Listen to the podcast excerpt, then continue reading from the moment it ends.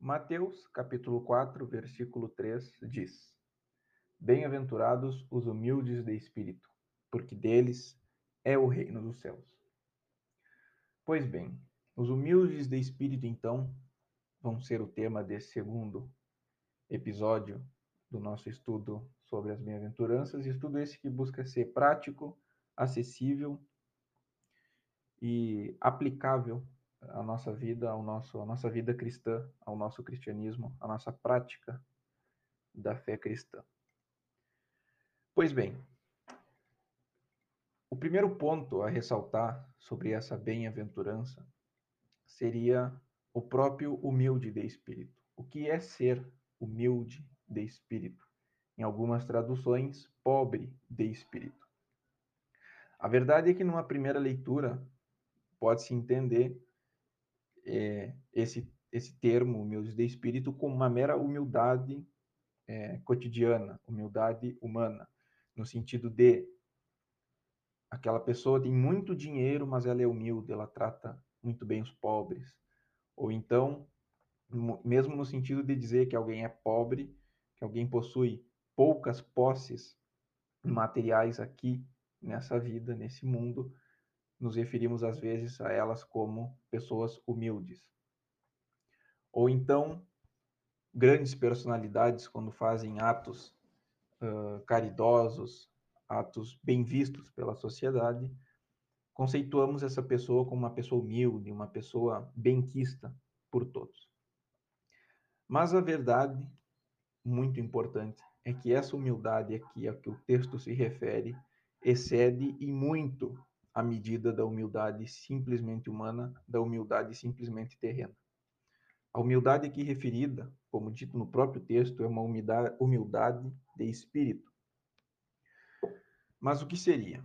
Bom, o comentário bíblico Moody vai nos dizer o seguinte: que os humildes de espírito são o oposto dos espíritos orgulhosos, aqueles que reconheceram a sua pobreza nas coisas espirituais e permitiram que Cristo suprisse suas necessidades e tornaram-se os herdeiros do reino dos céus.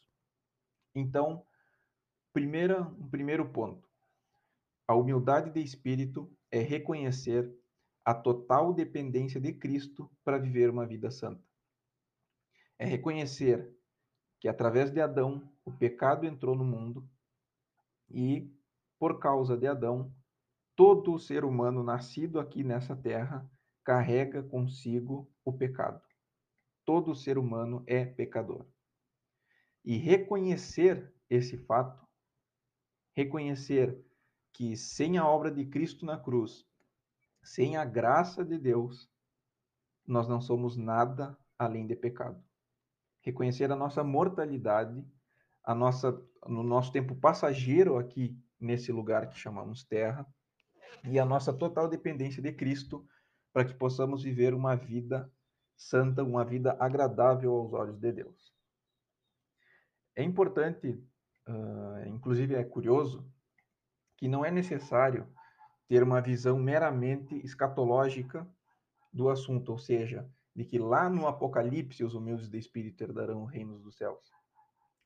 No, no próprio tempo uh, de Jesus, no tempo do nosso Senhor, quem entrou no reino no sentido de ser aceito, eh, de ser tocado pela mensagem do Evangelho, de ser transformado pela pregação de Cristo, não foram os fariseus que se consideravam muito ricos, que se consideravam homens de uma fé inigualável e de um proceder é, irrepreensível. E também não foram os elotes, que, que procuravam é, que sonhavam com um reino messiânico que seria estabelecido através do sangue e da espada. Esses dois grupos, que eram, só para situar, eram partidos é, dos judeus. Pelo contrário, as pessoas que a Bíblia cita que foram transformados e alcançados pela mensagem do Messias foram justamente os publicanos, judeus considerados traidores, é, considerados a escória da sociedade judaica por trabalharem para os romanos que dominavam uh, o território judeu à época. As prostitutas, enfim, o refúgio da sociedade humana é que foi alcançada pela pregação de Cristo. E é engraçado, é, é, não engraçado, mas é na verdade muito legal considerar que eles eram tão pobres, no sentido material mesmo, que eles não possuíam bens para oferecer e nem nada para receber, porque eles eram a escória, como dito, da sociedade da época. E foi principalmente a eles que Jesus se dirigiu com uma mensagem de salvação, com uma mensagem de transformação. Então, considerando que eles não tinham nada mais a dar e nem a receber, a única coisa que, que restava a eles era clamar pela misericórdia de Deus, era clamar pela salvação através de Jesus Cristo. E assim muitos deles foram ouvidos. E é importante destacar aqui, a título de, de uma boa compreensão, e que vai ser tratado numa, no próximo episódio, que, embora fossem a escória, seja na sociedade é, secular ou mesmo a escória espiritual da fé judaica da época, houve, após esse clamor, um, um movimento de arrependimento e transformação. Pois bem, então, um outro exemplo ainda na palavra dessa verdade de que o reino dos céus é para os humildes de espírito e que os humildes de espírito são aqueles que reconhecem a total pobreza nas coisas espirituais, é a carta que Jesus endereçou uh, à igreja de Laodiceia, no livro de Apocalipse. Onde Jesus diz assim: Pois dizes, a igreja de Laodiceia, estou rico e abastado, e não preciso de coisa alguma. E, e Jesus diz sobre essa igreja: E nem sabes que tu és infeliz, sim, miserável, pobre, cego e nu. Então veja bem, uma igreja que era que se dizia muito rica, uma igreja que se dizia abastada, que dizia não precisar de nada, o que Cristo diz sobre ela é: nem sabes tu que tu és infeliz, miserável, pobre, cego e nu. Então, apesar de ser uma igreja que professava uma fé cristã, não era de fato cristã. Era uma igreja marcada pela autossatisfação e pela superficialidade da fé. Então, a tragédia aqui nessa igreja era, era o que eles não eram capazes de admitir. A tragédia da igreja de Laodiceia não era serem pobres. A igreja, a, desculpa, a tragédia dessa igreja era justamente eles serem ricos, mas não pobres de espírito. A riqueza de espírito é que levou eles a serem é, corrigidos pelo Senhor Jesus.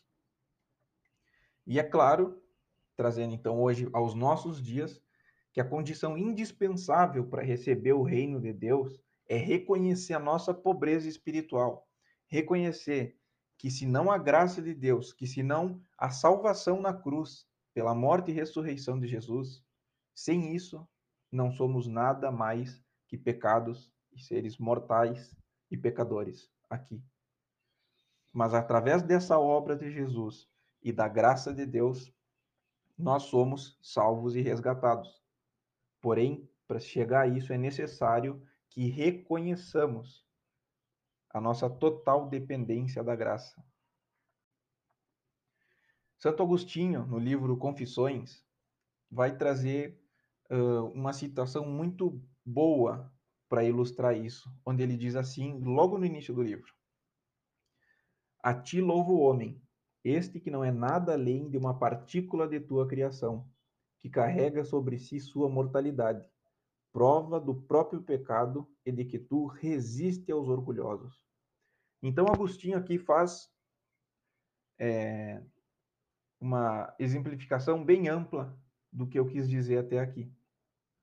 Que o homem louva a Deus, mas esse homem também reconhece que não é nada além de uma partícula da criação, então Falando em termos materiais, já não somos nada mais que uma pequena partícula de toda a criação de Deus.